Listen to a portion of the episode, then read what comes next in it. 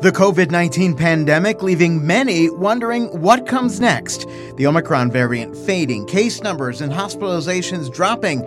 So is the pandemic over? That's just premature. Concerns continuing about new issues, both a subvariant of Omicron. It's more transmissible, um, and you may or may not be completely immune. And vast parts around the world still not vaccinated. We don't have vaccine equity.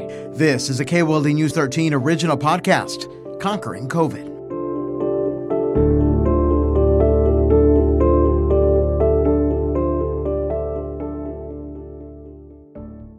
Hi again, I'm Andrew Capasso, back with another episode of Conquering COVID. As we go into the third year of this global pandemic, exhaustion clearly growing exponentially from classrooms to homes to hospitals.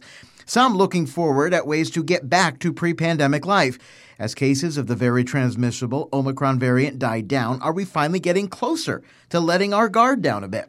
It's great to welcome back Doctor Shad Marvasti from the University of Arizona College of Medicine to see what's next here as the Omicron variant fades fast. Great to have you with us again. Thanks for your time. My pleasure. Thank you. So I want to talk about Omicron. Uh, we know cases are coming down here.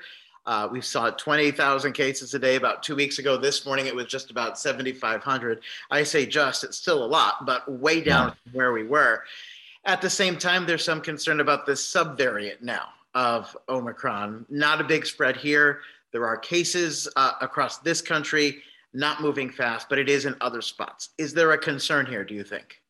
The only concern is that it's more transmissible, um, and you may or may not be completely immune, even if you had uh, the other version of Omicron, um, but there's no indication that it's more serious. Um, in Denmark, where it's the dominant strain, they haven't seen any increases in hospitalization. And, and in fact, they've seen a continued decline in hospitalizations, even though um, there's been some increase in the cases from the increased spread of the B A two uh, subvariant. So I'm not concerned at this point from everything that it shows. Um, it just shows to be kind of like a weaker, more transmissible virus, which basically is the best case scenario, by the way, with pandemics and with viruses, is that as they become more infectious, more transmissible, they also become less lethal uh, and less deadly and less harmful. Uh, that's a general um, trend that we notice in virology, um, which hopefully will hold up to be true here with this pandemic as well. That's what I wanted to ask you. So we saw the first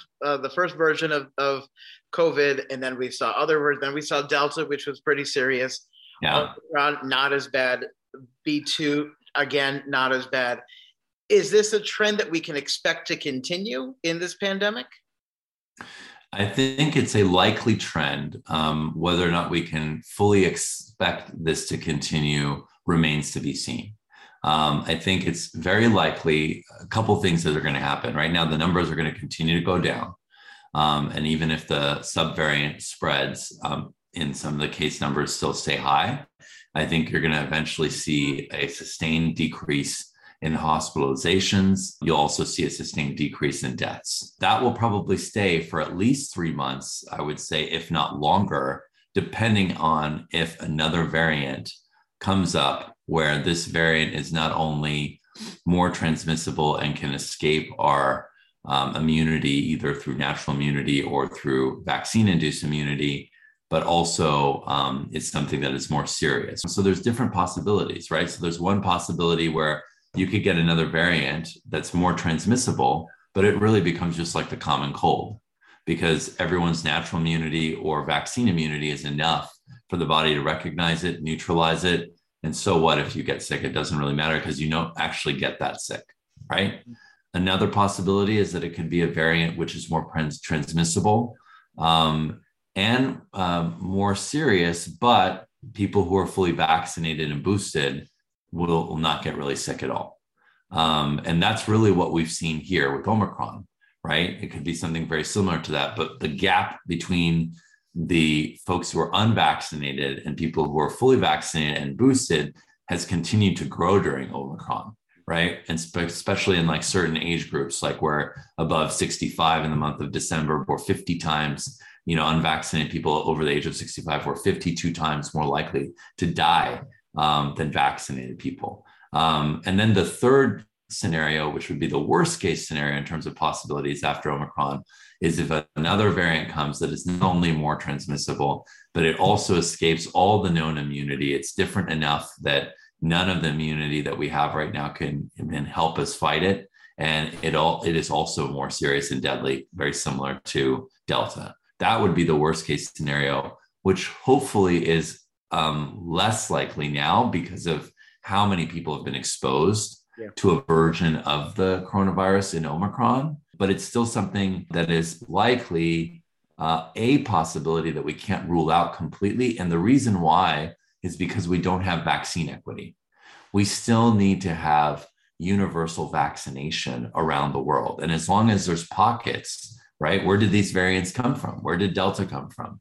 Delta came from India at a time when India had less than two percent of its population fully vaccinated, and they had no mask mandates and no public health mitigation measures, right? So it's kind of like we have to have all of these things in place. You know, the, the best case scenario, I think, from a public health point of view would be as if we put in place vaccine requirements and mask requirements until such time as we got to ninety percent or more of the population being fully vaccinated, uh, and everyone who could be boosted is boosted. And at that point, you can start, you know, allowing everyone to kind of do everything because, you know, then it's a fait accompli. Everything is going to be okay. Yeah. Partisanship, of course, a big part of this pandemic. Uh, it's one of the reasons we are where we are. You talk about mask and vaccine requirements. That's not going to happen in many many states, including Arizona. The governor has said it himself. Uh, with that said, we've got the mitigation measures. We've got masks if we want to use them. We've got the hand washing. We're not out of this pandemic. How important are those uh, measures? Because a lot of people are sick and tired of this pandemic. Yeah, I understand that people are tired of it. And I think we may be able to be a little bit more free. Um, I would say like, you know, in the next about three or four weeks from now, as the numbers continue to come down from Omicron, and hopefully we have some time when there's, you know, relative peace and immunity, and maybe that lasts indefinitely, right? Again, we don't know, like I said, the three different possibilities.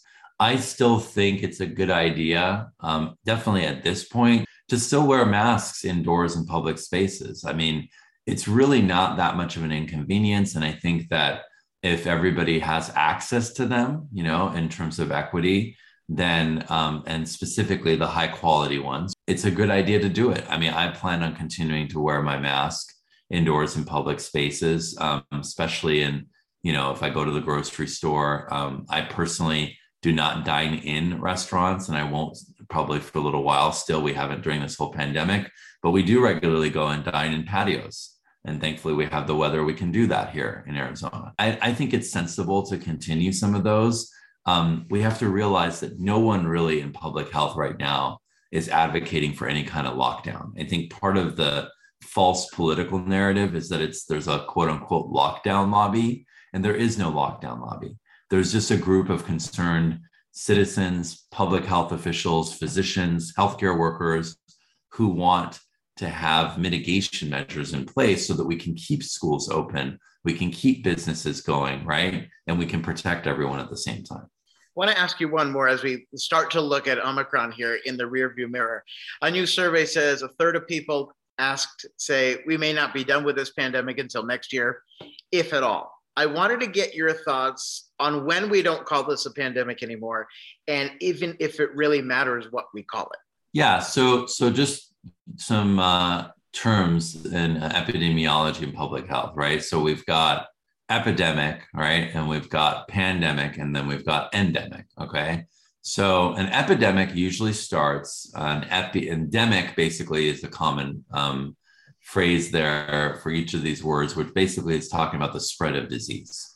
An epidemic is the spread of a disease over or upon a, an area. So it's like a contained area, like you could have an epidemic in um, a county, you can have it in a state, right? Um, once that spreads further, right, to include a whole country or the whole world, then it becomes a pandemic. Pan means all, just like panacea is a cure-all. So pan means all, the prefix pan means all. Right now we're in that pandemic phase. Then what happens in pandemics, okay, very similar to the influenza pandemic, right, in nineteen eighteen. Um, after a few years, pandemics eventually become endemic.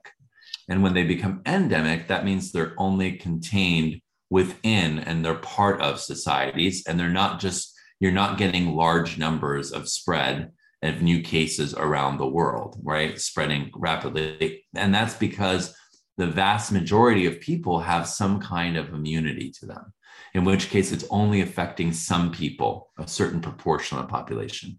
So the flu is an example of something that was pandemic, and then it became endemic, and specifically became seasonally endemic, where every year it flares up during the winter, but it still only affects a portion of the population. Not everybody is um, susceptible to the flu, okay? So I think that that may be a likely scenario for, for um, the you know COVID nineteen, but there's people who are already declaring that it's, it's already endemic, uh, and that's just premature. We don't know which direction it's gonna go. I mentioned the three possibilities. We need to look into the next three to six months and see which one of those possibilities turns out to be the case. I mean, arguably, you have to wait the whole twelve-month cycle to see all the different seasons to see that you're not getting a new spike and a new surge. Because remember, even in the course of this pandemic, we've seen seasonal spikes, okay? So right now, we're going into a relatively dormant period. What's what's happened, like last winter was, again, it was coming down around this time. And then spring, right, March and April, May was basically like the low point. March, April, May was very nice in terms of numbers, and then Delta came, right, in the summertime. So I think we will have that period of a few months where things are going to be really nice. And because of how many people have been exposed to Omicron, um, and hopefully more people getting vaccinated and boosted, right, those two, and, and, and to the extent that people did, did get vaccinated and boosted, that's going to be what determines whether or not we're going to get another one, or, or we're just going to move into the endemic phase. So we are not done yet, but a, a lot of eyes to see what happens next. Doctor Shad Marvasti, thank you so much. Great to talk to you as always. We'll talk to you soon. My pleasure, Andrew. Thank you. My thanks once again to Doctor Marvasti. Join us again next time when we go inside the classroom. Masks, vaccines, and anxiety, big factors as those we depend on to teach our kids grow even more exhausted. That discussion next time on Conquering COVID, a K O L D News thirteen original podcast. I'm Andrew Capasso.